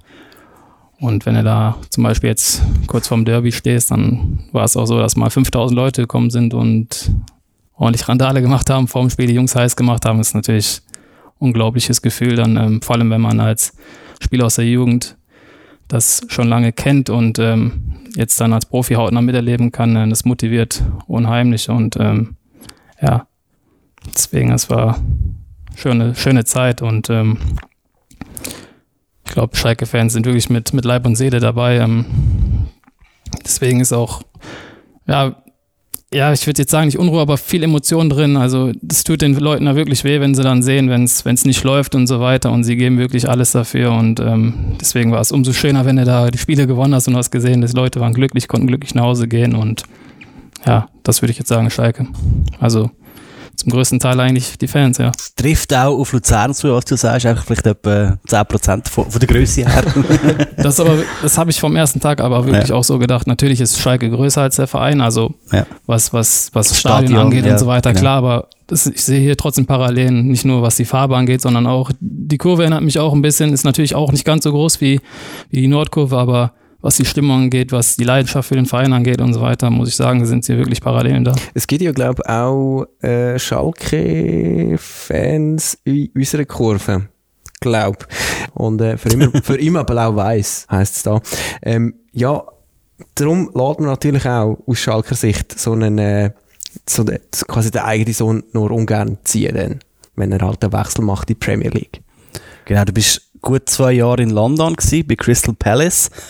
Wie ist das für dich rückblickend gewesen, die Zeit? Was nimmst du von dieser Zeit mit? Ähm, sehr lehrreich, würde ich sagen. Ähm, ähm, vor allem die letzten drei, vier Monate waren ziemlich hart, wo ich nicht mehr berücksichtigt worden bin im Kader, weil man versucht hat, irgendwie mich von der von der Gehaltsliste loszuwerden. Ja. ähm, aber trotzdem, also die ersten anderthalb Jahre sogar, würde ich sagen, oder fast zwei waren wirklich waren cool. Auf jeden Fall, die Liga ist wirklich ja, super. Es hat wirklich richtig Spaß gemacht. Ähm, du hast jedes Wochenende wirklich Highlight-Spiel, spielst zwölfmal gegen einen äh, Top, äh, Top Six und ähm, muss wirklich jedes Wochenende dein Leben geben, um Punkte zu holen in der Liga, weil die ist so ausgeglichen. Ja. Ich glaube, bis auf ein paar Ausnahmen kann wirklich jeder unten reinrutschen und ähm, deswegen, also der Fußball war auch schon sehr intensiv, sehr schnell und ähm, viel Qualität egal gegen welchen Gegner du gespielt hast. Und ähm, ja, so habe ich das eigentlich in Erinnerung. War ein wirklich ein toller Verein, Crystal Palace, auch leidenschaftliche Fans, ein altes Stadion, dann immer gute Stimmung. Ähm, haben auch den Verein oder die Mannschaft immer unterstützt, auch wenn es mal nicht gut gelaufen ist. Und ähm, deswegen, also kann ich eigentlich auch nur positiv über den Verein und reden. Was ist am geilsten gewesen? Irgendwie so Auswärtsspiel bei Liverpool oder im Old Trafford? Was hat dir am besten gefallen? Ähm, Heimspiel ja, die Stimmung zu Hause war wirklich, würde ich sagen, mit am besten, muss ich sagen. Ähm, wenn wir jetzt in, im Enfield gespielt haben in Liverpool, war die Stimmung jetzt gar nicht so gut. Vielleicht war es jetzt für die jetzt nicht das Topspiel war, wie jetzt Dienstag oder Mittwochabend in der Champions League. Aber ich würde sagen, zu Hause war schon, war schon ordentlich mal was los. Aber nicht zu vergleichen mit Deutschland, muss ich sagen. In Deutschland ist die Stimmung nochmal ein Tick besser. Ähm, in England sind die Leute mehr so beim Spiel dabei, die sind mehr in den Szenen dabei. In Deutschland ist es mehr so dieses allgemeine, ja, Verein, die Vereinslieder singen und so weiter. Und ähm, aber ich würde trotzdem sagen, die Stimmung in Deutschland ist bis jetzt die beste, wo ich war. Choreografiert irgendwie. Ja, genau. Dort, bei Crystal Palace war der Roy Hodgson dein Trainer. Gewesen. Der könnte jeder Schweizer, der etwas so alt ist wie ich, weil der war mal Schweizer Nationaltrainer. Gewesen. Ja. Anfangs Mitte 90er Jahre ist so der erste Nazi-Trainer, den ich vor meinem inneren Auge habe, wenn ich an die Schweizer Fußball-Nazi denke. Wie ist der Herr Hodgson so drauf? Ist er ein guter Typ? Kann er etwas? Versteht er etwas für Fußball? Ja gut, sportlich hat es jetzt nicht so mit hingehauen zwischen uns beiden, muss ich sagen. Also er hat klar eine andere Idee gehabt vom Fußball als ich vielleicht. Ähm, Destruktiver, oder? ja, so eher größere Spieler im Zentrum, eher lieber die Null halten und dann versuchen über Konter was zu machen. Das ist jetzt nicht so das Spiel, wo ich jetzt meine Stärken ausspielen konnte, aber persönlich vom Menschen her kann ich nichts Schlechtes über ihn sagen. Also wirklich, ja, sehr netter Mann. Gentleman's-like, würde ich schon sagen. Also typisch britisch, so ältere Leute wirklich, ja, sehr zuvorkommend. Ich habe auch gedacht, wie du, Dani, als ich das gelesen habe in deiner Karrierebiografie, was? Der hat noch, nachher noch so, so Teams trainiert. Und äh, ich habe vor allem gedacht, vor allem wahrscheinlich äh, spielerisch unglaublich oldschool. Kann man das sagen? Also ja, ja, also wir haben halt 4-4-2 gespielt immer. Standen relativ tief und äh, also die, der Plan war halt immer erstmal, ja, wenig zuzulassen und dann durch individuelle Qualität, die wir wirklich im Kader hatten, also das war schon, also muss ich sagen, schon mit der beste Kader, wo ich bis jetzt gespielt habe, war schon auch nicht Qualität vorne, dann äh, ja, das eine oder andere Tor zu machen. Wir hatten ja auch nie Probleme in der Saison, wir waren immer relativ sicher gestanden in der Tabelle. Aber klar, also für mich persönlich war es jetzt nicht die beste Art und Weise, Fußball zu spielen, weil ich da jetzt nicht wirklich meine Stärken ausspielen kann und ähm, ja gar nicht so hundertprozentig in das System gepasst habe. Dann nach Crystal Palace bist äh, zu Köln, über Fenerbahce zu Midtjylland. Du hast bei diesen Mannschaften je etwa zwölf Spiele gemacht. Was nimmst du aus dieser Zeit mit, bei diesen vielen Vereinen, wo du bist, diesen vier, drei, vier Jahren? Ähm, ja, zu Köln bin ich in einer schwierigen Phase gewechselt. Das war ja von England direkt nach Köln ähm, im Winter. Ich glaube, damals war, war Köln auf dem Abstiegsplatz, wenn ja. ich mich recht erinnere. Das ging eigentlich nur darum, dass wir versuchen, irgendwie die Liga zu halten. Ähm, Am Schluss ist Schalke abgestiegen. Genau. Ähm, ja, war schwierig für mich natürlich. Ich hatte keine Spielpraxis, habe davor drei, vier Monate nur mehr oder weniger trainiert, ähm, auch keine Vorbereitung mit der Mannschaft gehabt und so weiter. Und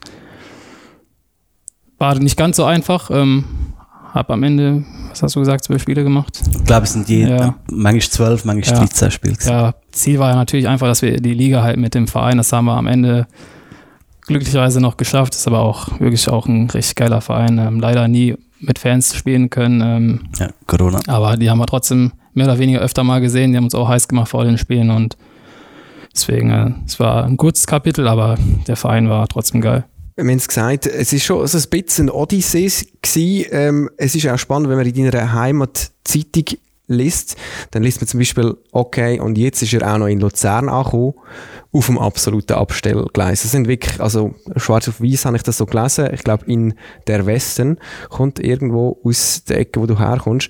Und ich habe mich dann schon gefragt, also äh, wie so kommt der Max Meier auf Luzern. Äh, ich habe dann noch versucht, ein bisschen zu recherchieren. Also du hast zum Beispiel den gleichen, ähm, glaub, Spielerberater wie der Mo Dreger und der Mülli. Kann das sein?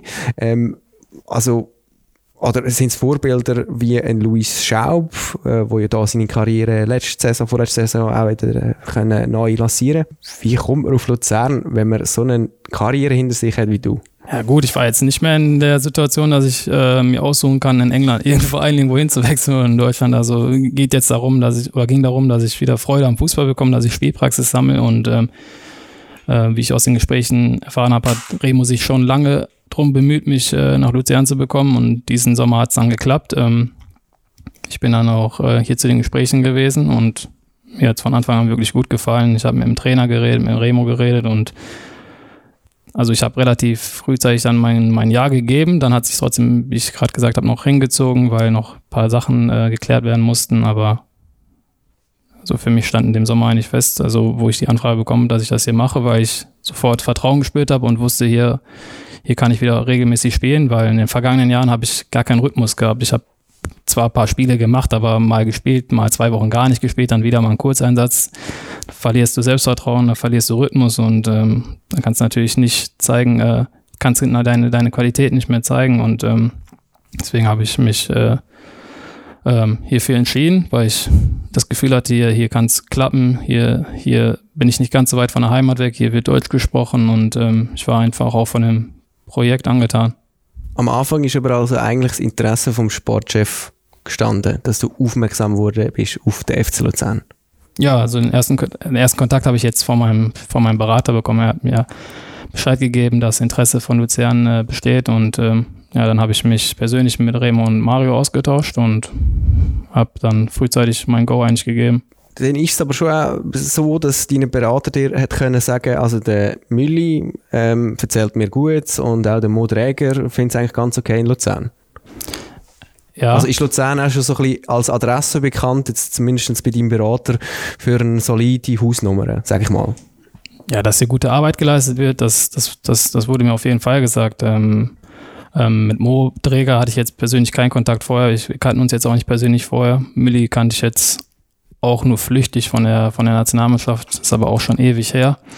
Also ich hatte jetzt mit keinem Spieler vorher Kontakt hier. Ähm, ja, ich muss dann einfach ähm, glauben, was man mir sagt, was, was Remo mir gesagt hat und äh, was Mario mit mir vorhatte. Und äh, ja, da hatte ich einfach ein gutes Gefühl und ähm, ich, wir sind denke ich mal, relativ ehrlich miteinander umgegangen in den Gesprächen und deswegen ähm, ja, habe ich da Vertrauen gespürt und deswegen habe ich mich, ich nicht gezögert, äh, das zu machen. Was hätte denn der, jetzt noch kurz nachfragen, was hat der Mario dir verkauft? Er hat gesagt, du wirst Szene, weil am Anfang hast du auf dem Flügel gespielt gehabt. Oder wie, wie muss ich das vorstellen, das Gespräch mit dem, mit dem Trainer? Ja, wir haben halt ein bisschen auch, ich habe auch ein bisschen mit ihm über die Vergangenheit geredet und habe ihm gesagt, dass der Schritt jetzt für mich wirklich sehr wichtig ist, weil die letzten ein, zwei Stationen nicht hundertprozentig funktioniert haben und ähm, dass ich Vertrauen unbedingt vom Trainer spielen muss, dass ich wissen muss, dass der Trainer mich als Spielertyp äh, mag, braucht und so weiter. Und ja, da hab, haben wir, sind wir eigentlich relativ schnell auf einen Nenner gekommen und da habe ich gemerkt, ja, Trainer war, war ein großer Spieler.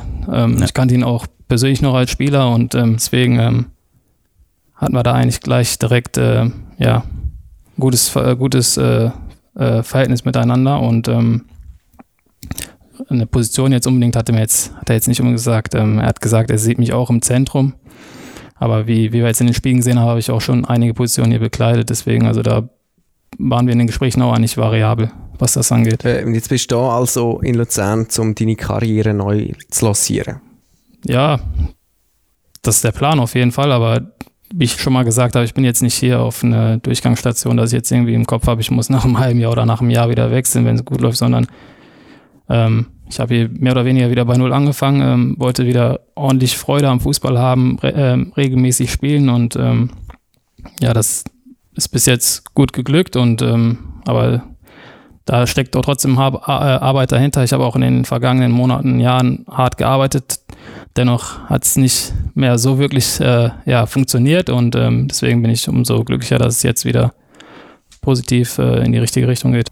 Ja, ich finde es immer spannend, oder, wie quasi äh, ausländische Spieler den Verein sehen, weil in, in der Schweiz kennt man ihn ja.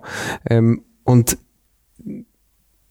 dann ist aber irgendwie äh, für euch oder für dich, also auch deutsche Spieler, schon klar, dass gerne einer dann irgendwann in der Heimat Nein, spielen? gar nicht. Also ich glaube, ich habe jetzt auch schon was bisschen was erlebt in den Jahren. Also es macht überhaupt gar keinen Sinn, irgendwie zu weit in die Zukunft zu gucken, sondern muss wirklich von jedem Tag zu, äh, von Tag zu Tag gucken. Das ist jetzt nicht einfach irgendeine so Floskel, weil das ist wirklich so als Fußballer, ähm, ich die nächsten zwei Spiele nicht gut spiele, dann gibt es auch wieder Kritik, das ist ja klar. Ähm, deswegen, also das war auch nie die Absicht, dass ich hinkomme und um nach einem Jahr oder nach einem halben Jahr mich wieder zu verabschieden, weil ich äh, das hier nur als Bühne sehe, sondern ähm, ich habe ja auch ähm, für länger unterschrieben, nicht nur für ein halbes oder ein Jahr, sondern weil ich ja, mich wieder in der Mannschaft ein bisschen ja, wohlfühlen möchte, etablieren möchte. In den letzten Jahren bin ich wirklich von einem halben Jahr, jedes halbe Jahr gewechselt und ähm, umgezogen in fremde Länder und ähm, ja, es ist jetzt auch nicht ganz so einfach. Äh, und äh, das wollte ich, ja, damit wollte ich aufhören. Ich wollte wirklich mal irgendwo wieder, ja, standfest sein und äh, für einen längeren Zeitpunkt sein, um mich wohlzufühlen, um äh, ja, wieder Freude zurückzugewinnen. Und deswegen, das ist jetzt eigentlich eher in meinem Kopf.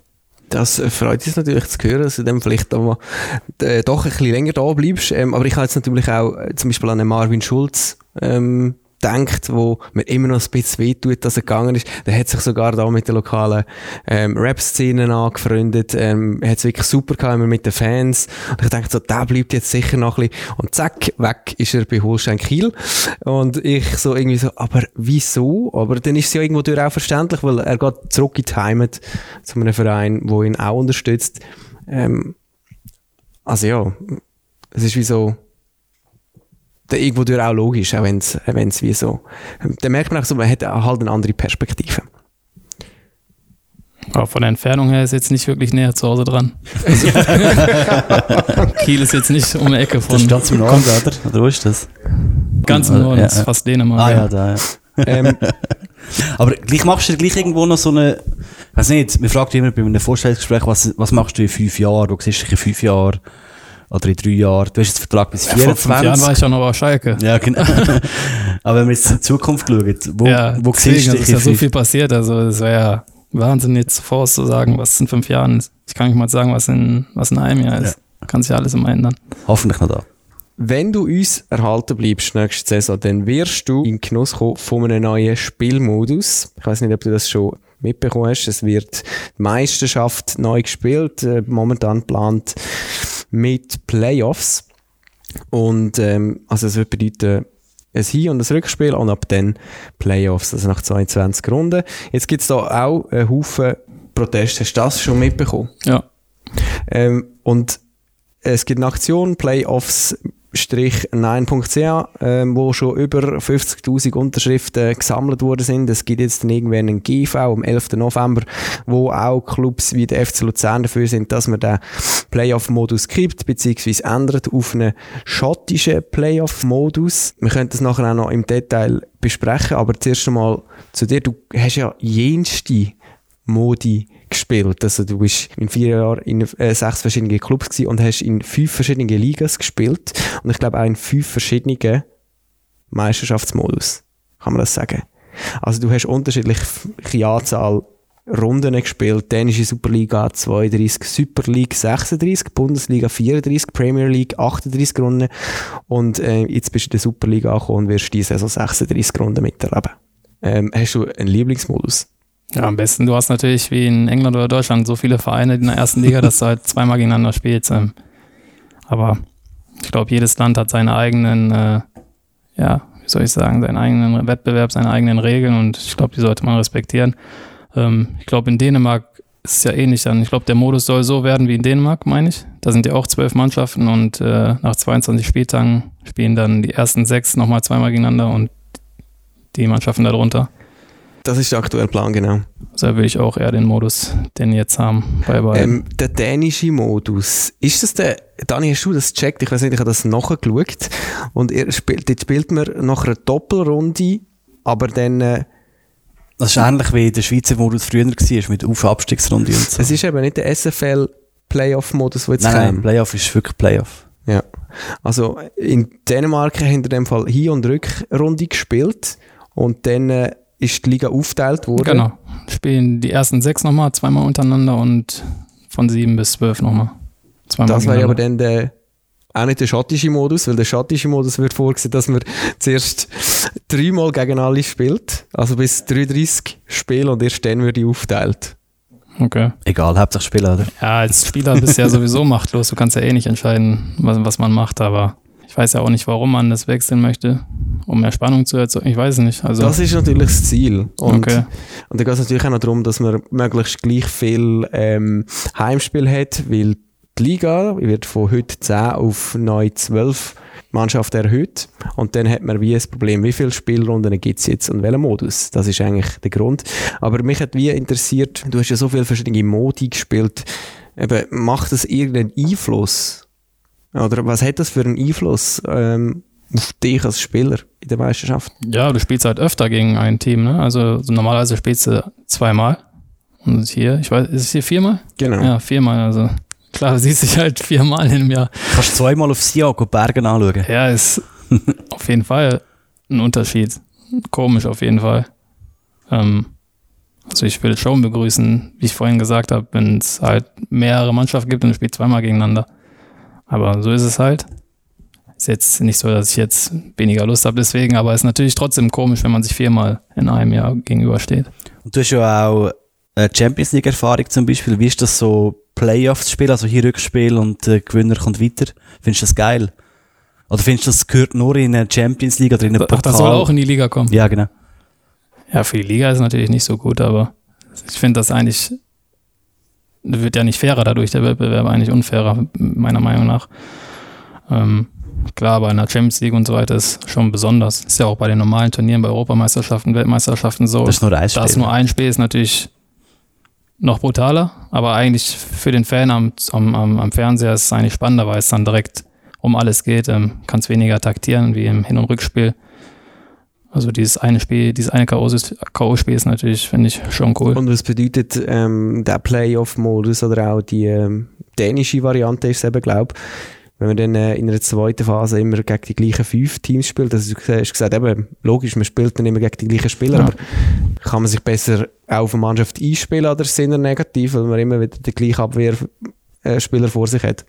Ja, also klar, du, du, du weißt ja schon, was auf dich, auf, auf dich zukommt. Ähm, aber ich finde es halt irgendwie ein bisschen langweiliger dann. Also du spielst so oft gegeneinander. Ähm, deswegen, also es ist schöner halt gegen mehrere Mannschaften zu spielen und mehr, mehr zu sehen. Ähm, das ist nur persönliche Meinung, aber es ist so wie es ist natürlich, ne? Kann man nichts dran ändern. Ähm, unser letzter Gast war der Ardon Yashari. gewesen. Und du kommst nachher den Auftrag über. Jeder Gast hat den Auftrag, an den nächsten Gast eine Frage zu stellen. Wir lassen uns die erste Frage vom Ardon Rasha. Ciao Max, meine erste Frage wäre, wo gefällt es dir besser, in der Schweiz oder in Deutschland? Ähm, ja, von, von der Lebensqualität hier ist natürlich unglaublich, unglaublich schön. Also ich habe schon mal gesagt, also viel schönere Orte gibt es ja gar nicht eigentlich, äh, um irgendwo zu leben. Aber klar, Deutschland ist ja meine Heimat, ähm, daher komme ich, da sind meine Freunde, Familie. Beide Länder sind wirklich wunderschön. Ähm, deswegen, also ich, zu entscheiden wäre natürlich schwierig, aber klar, ich komme aus Deutschland, deswegen würde ich natürlich eher Deutschland sagen, obwohl zum Leben. Der Ort hier ist natürlich schöner als da, wo ich herkomme. Von, von der Optik her, aber von den Leuten her gefällt es mir natürlich da auch im Ruhrgebiet sehr gut. Ja. Ähm, sind alle sehr offen, die Leute. Ähm, jeder sagt, was er denkt. Ähm, so bin ich aufgewachsen und äh, ja, Kind des Pots. Äh, Der Ardon Yashari hat auch noch eine wichtige zweite Frage gehabt. Und die zweite Frage wäre, gefällt dir die, die Musik, die wir uns anhören äh, vor den Spielen oder was ist so dein Geschmack? Die Musik. Ich weiß gar nicht, wer die spielt. Aber Zuerst einmal, was läuft also, denn amigs vor dem viel Match? Haus läuft da. Also Haus? Ja, also so auch viel Spanisch. Also ich schätze mal, das macht äh, jemand, der Spanisch spricht bei uns. Marius äh, Müller. ich habe mir gemeint, der Mülli darf, amigs- äh, darf jetzt bestimmen, oder der baskische spanische Haus. Interessant. nee, ich glaube, Müller spielt es nicht. Also wenn der Musik, also seine Musik mag ich nicht so. Nein, nein, nein, nein. Gefällt mir nicht so. Aber Mülli ist schon, äh, steht für Scooter, kann man sagen. Ja, so ich glaube, die letzten Minuten vorm Spielen macht er, glaube ich, seine Lieder an. Ja, ist in Ordnung. Was wirst denn du ablassen? Weil ich kann mir ja das in die Wege leiten. Ich kann nicht, das jetzt auch noch der Medienchef. Äh, vielleicht können wir das noch mit in die Kabine mitgeben. Was würdest du spielen, um die Mannschaft heiß zu machen? Das würde dich ähm, optimal vorbereiten. Also ich habe jetzt gar nicht irgendwie äh, irgendwas Spezielles. Ähm, ich mag sehr gerne Hip-Hop, aber ich bin jetzt nicht irgendwie in eine Richtung, die ich jetzt meide oder so, aber ich mache ja auch manchmal Musik, aber eher nach dem Spiel, wenn wir gewonnen haben. Partymucke. Ja, nicht unbedingt, also jetzt ja auch ein bisschen so zum Chillen, so ein bisschen zum Runterkommen. Ähm, ich glaube, wenn jeder dann kaputt ist und äh, trotzdem noch voller Adrenalin ist, dann entspannt das ein bisschen mehr, als wenn man jetzt nochmal volle Pulle Also was ist Deutschrap oder einfach US-Hip-Hop? Ja, US-Hip-Hop, Ja. ja. Ja. Also mein Favorit ist Travis Scott. Ja. Den mag ich am meisten. Ich bin jetzt ein bisschen enttäuscht, weil ich habe mich mal wirklich in die NRW-Rap-Szene rein recherchiert. noch damals für einen Marvin Schulz. Das war super. Gewesen. Und ich habe es gefunden, hey, dort ist schon schon ein paar, die es wirklich gut können und die auch voll pushen. Also die hätte ich jetzt auch noch gesehen, so in der Kabine laufen. Aber äh, Travis Scott natürlich auch. Gute Adresse. Jetzt, wie gesagt, schon wir haben auch so ein bisschen richtig Schalke gefragt, was die Leute noch interessiert. Und da hat der Laszlo Schneider zuerst mal einen Shoutout an den Fanclub Dios Knappen aus Essen gefordert. somit passiert. Ich weiß nicht, kennst du den Fanclub oder Fanclubs aus der Kurve in Schalke? Die aus Knappen. Aus Essen. Jetzt nicht wirklich, also Kennst du andere Fanclubs oder so ein bisschen ja, ich, aber jetzt nicht wirklich bei, bei dem Namen, aber klar, also wenn du da spielst, dann hast du öfter mal in der Saison Termine bei Fanclubs. Das ja wirklich, Aber wie muss man sich das vorstellen? ja, dann werden zwei, drei Spieler ausgewählt. Also die sind dann zusammen. Also eigentlich die ganze Mannschaft hat den Auftrag, zu verschiedenen Fanclubs zu fahren, aber du bist halt dann in kleinen Gruppen aufgeteilt und ja, fährst dann zu Fanclubs durch mehr oder weniger NRW. Ist nicht ganz so weit weg. Kam aber auch schon mal vor einer Sommerpause, dass man ein bisschen weiter weg musste. Und dann, be dann besucht man die dort. Schalke-Fans gibt es ja überall in Deutschland. Er kommt aus Zürich, aber er hat trotzdem ist, ist äh, Mitglied von Dioskrappen aus Essen und er hat auch noch eine Frage geschickt per äh, Memo. Also erstmal gratuliere zu deinen Leistungen in Luzern. Äh, Fällt es dir besonders leicht, ähm, in Blau-Weiß zu spielen? Und was sind denn jetzt so deine Erinnerungen noch an Schalke? Fieberst du da noch mit? Schaust du dir die Spiele manchmal auch an? Hast du vielleicht sogar mal vor, noch mal ins Stadion zu gehen? Mit, mit was für einem Gefühl denkst du an Schalke zurück? Ja, relativ viele Spiele schaue ich mir an, eigentlich, eigentlich jedes. Es sei denn, wir spielen parallel, dann geht es natürlich nicht, aber sonst habe ich mir eigentlich, seitdem ich da weg bin, jedes Spiel angeguckt. Ich war auch mal im Stadion, das war noch vor Corona beim Spiel gegen Bayern München. Ich glaube, es war DF DFB-Pokal, meine ich. Einmal war ich seitdem im Stadion. Aber ja, die Spiele schaue ich mir nach wie vor an, ja. Und ähm, liest auch noch so ein bisschen, dass man dort jetzt mittlerweile eben zuerst bei deinem Wechsel auf Luzern hat man können lesen, Abstellgleis, jetzt ist er endgültig in der Versenkung verschwunden. Jetzt aber zum Beispiel liest man auch, dass durchaus auch Bewunderung wieder rum ist. Also eben, dass du jetzt quasi gerade den Schalke-Rekord eingestellt hast, das hat man äh, tatsächlich auch in deiner Heimat äh, wahrgenommen. Also merkst du, dass du immer noch verfolgt wirst auch? Ja, das merke ich. Also in den letzten Jahren eher negativ, aber merken tut man das trotzdem, ja.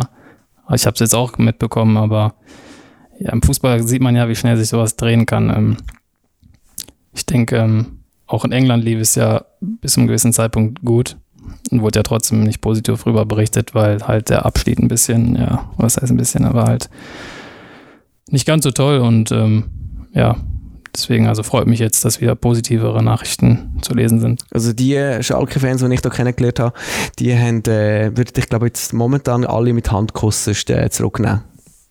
Ja, es ist schön, dass es natürlich Fans sind, Fan gibt, äh, die, die nach wie vor äh, mich mögen. Ähm, klar weiß ich, dass auch viele oder relativ viele enttäuscht waren. Ähm, ich glaube, das waren ja auch bei jedem Spieler, der zu dem Zeitpunkt wichtig war für den Verein und den Verein verlassen haben. Ähm, ich glaube, das ist normal, dass Leute dann enttäuscht sind. Ähm, aber klar freue ich mich nach wie vor über Leute, die mir auch noch schreiben, die, die sich freuen für mich und äh, die Schalke-Fans sind. Ähm, ich habe ja auch nie etwas Negatives über den Verein gesagt, sondern ähm, ja, Abschied war natürlich unglücklich. Aber ich glaube, ähm, da haben mehrere Parteien ihre, ihre Rolle bei gespielt. Ähm, aber Schlechtes über den Verein habe ich nie gesagt und ähm, ich bin nach wie vor Fan von dem Verein und äh, habe große Sympathie für den Verein und äh, ich glaube, das wird sich auch nicht ändern. Für immer blau-weiß. Klar, wenn man einmal da gespielt hat und so lange da war und äh, die Jugend äh, durcherlebt hat, dort zur Schule gegangen ist, äh, am Vereinsgelände, dann, dann geht das auf jeden Fall nicht weg. Wir hoffen natürlich noch möglichst lang blau-weiß in Luzern. Äh, vielleicht noch etwas, was vorher im Einspieler gekommen ist, wo man auch im Internet findet, wenn man dich googelt. Äh, du hast auch noch, ich weiß nicht, ob es ein zweites Standbein ist, aber du betätigst dich auch noch bei einem Startup für eine vegane Ernährungsweise zusammen mit dem Fernsehstarkoch Frank Rosin. Ja. Komisch, oder? Schon ein bisschen, ja. Ja, ist auch äh, schon länger. Da habe ich auch noch bei Schalke gespielt. Er ist ja auch Schalke-Fan, kommt ja auch aus dem Umfeld dort. Ähm, es war über, über Freunde eigentlich, kam der Kontakt mehr oder weniger. Ähm, äh, ich hatte so eine Idee halt, irgendwie, weil ich mich damals wirklich sehr bewusst oder heute auch noch bewusst äh, ernährt habe. Zum größten Teil vegan damals. Und ähm, ja, dann habe ich ihm quasi die Idee ja, mitgeteilt und er war davon begeistert und ähm, dann ging es eigentlich relativ schnell zusammen, dass wir halt äh, uns zusammengepackt haben und äh, ja, Green Rosine äh, äh, gestartet haben. Und nach wie vor betreibst, Ja. was ich ähm, äh, einerseits sehr spannend finde, weil der Franker seine Tochter kennt man aus dem Fernsehen, aber andererseits ist, äh, ich glaube, dass die, Vegana die vegane Ernährungsweise als, als Fußballprofi, ich habe es auch schon gehört, aber ich frage mich dann gleich, ist es einfach als Fußballprofi, der doch muss sehr auf die Ernährung schauen, vegan zu leben? Ich bin ja nicht vegan, also ich würde jetzt nicht sagen, dass ich vegan bin. Ich ernähre mich nur hauptsächlich so. Also ich esse schon Fleisch, halt nicht ganz so häufig, aber vorkommen tut es trotzdem. Ich glaube, jeder Spieler muss selber wissen, was für ihn am besten ist. Der eine kommt damit besser klar, der andere weniger. Ich glaube, das muss jeder selbst entscheiden und ähm, ja, ich hab, bin damit gut gefahren. Ähm, mich eigentlich mal gut gefühlt, ähm, wenig Verletzungen eigentlich gehabt. Ich glaube, das kommt auch vom, von, von der Ernährung, wenn man sich vernünftig ernährt und deswegen habe ich es eigentlich beibehalten bis jetzt. Und woher ist das Interesse am Anfang gekommen, an der äh, vegetarischen, veganen Ernährungsweise? Ähm, das kam eigentlich so, ich habe mir damals auch hart in dem letzten Jahr mit einem Athletiktrainer zusammen trainiert, ähm, der auch, der ist, der ist Veganer. Ist trotzdem so ein Schrank und ein Muskelpaket und immer fit und äh, ja, hellwach am Tag und äh, Deswegen, also da bin ich eigentlich darüber eigentlich ein bisschen drauf gekommen. Also wir wollten einfach halt das Maximum mehr oder weniger rausholen durch gutes Training, durch Ernährung, durch guten Schlaf und so bin ich eigentlich quasi da drauf gekommen. Das war im letzten Jahr eigentlich auf Schalke, wo ich wirklich damit angefangen habe. Planst vielleicht mal irgendwann das noch ein bisschen zu einem grösseren Standbein auszubauen? So vielleicht nach der Karriere? Max Meyer, der vegane Koch in Ah. NRW. Ich glaube, äh, Fernsehkoch, ja. Fernsehkoch Warum? vielleicht, ja, das wäre doch spannend. ich koche wirklich zu Hause für mich selber oder für, für Familie, für Frau und Kind und so weiter. Aber nein, also ich glaube, jeder sollte bei seinen Leisten bleiben. Ich glaube, äh, ich sollte irgendwie beim Fußball bleiben. Da denke ich, also ich habe ich schon ähm, ja, mehr Ahnung als von, von anderen Sachen vielleicht. Und ähm, deswegen, also klar, vielleicht irgendwann wird sich mal was ergeben, aber jetzt gerade so weit denke ich noch gar nicht. Und ähm, ja, also momentan eigentlich alles nur Fußball. Dann äh, freuen wir uns, wie gesagt, und hoffen, dass du deinen Fokus noch lang für den FCL auf den Fußball kannst legen, möglichst lang beim FCL blau-weiß bleibst. Und das ist jetzt zum Schluss von unserem Podcast auch noch eine Frage selber stellen. Und zwar an unseren nächsten Gast im FCL Podcast, wenn es denn einen FCL Podcast gibt. Und zwar darfst du jetzt eine Frage stellen an den Pius Dorn. Pius Dorn. Wer ihn damals beigebracht hat, mit beiden Füßen zu schießen, weil es eigentlich eher untypisch ist, weil meistens sind Fußballer eher links oder rechtsfuß, aber bei ihm habe ich sofort im ersten Training erkannt, dass er beide Füße trainiert und meistens ist da eigentlich immer jemand hinter, der das äh, ja, pusht und so weiter. Und meine Frage ist einfach, ob er selbst auf die Idee gekommen ist, frühzeitig damit anzufangen oder ob es da irgendjemanden gab in der Familie, Vater. Und ja, das ist die Frage. Und gibt es vielleicht noch einen Insider zum Pius Dorn, wo wir unbedingt müsstet wissen? Hm, nee, dafür bin ich auch zu kurz hier, aber ähm, wo wir einmal frei hatten, sind wir zusammen nach Hause gefahren, habe ich in Köln abgesetzt und hatte da im Auto Geburtstag. Also das ist jetzt so eine kleine Geschichte zwischen uns beiden. Ähm, ist nichts Besonderes, aber ist das Einzige, was ich jetzt sagen kann. Also es war relativ lustig, weil wir halt fünf, sechs Stunden unterwegs waren und das war dann, weiß ich nicht, um während der Nacht halt und dann ist er halt, wie alt ist er geworden? 26 in dem Moment. In deinem Auto. In dem Auto und es war schon relativ lustig. Äh, dann fragen wir doch auch ihn an, wie er das gefunden hat, ob er das auch lustig gefunden hat. Mal schauen, dann haben wir noch die andere Seite. Ja. ähm, auf jeden Fall, ihr wollt es zulassen, ihr könnt eure Fragen an Pius Dorn, Rückmeldungen zum Podcast Lob, Kritik an uns vom FCL Radio etc. auch schon an uns durchgeben.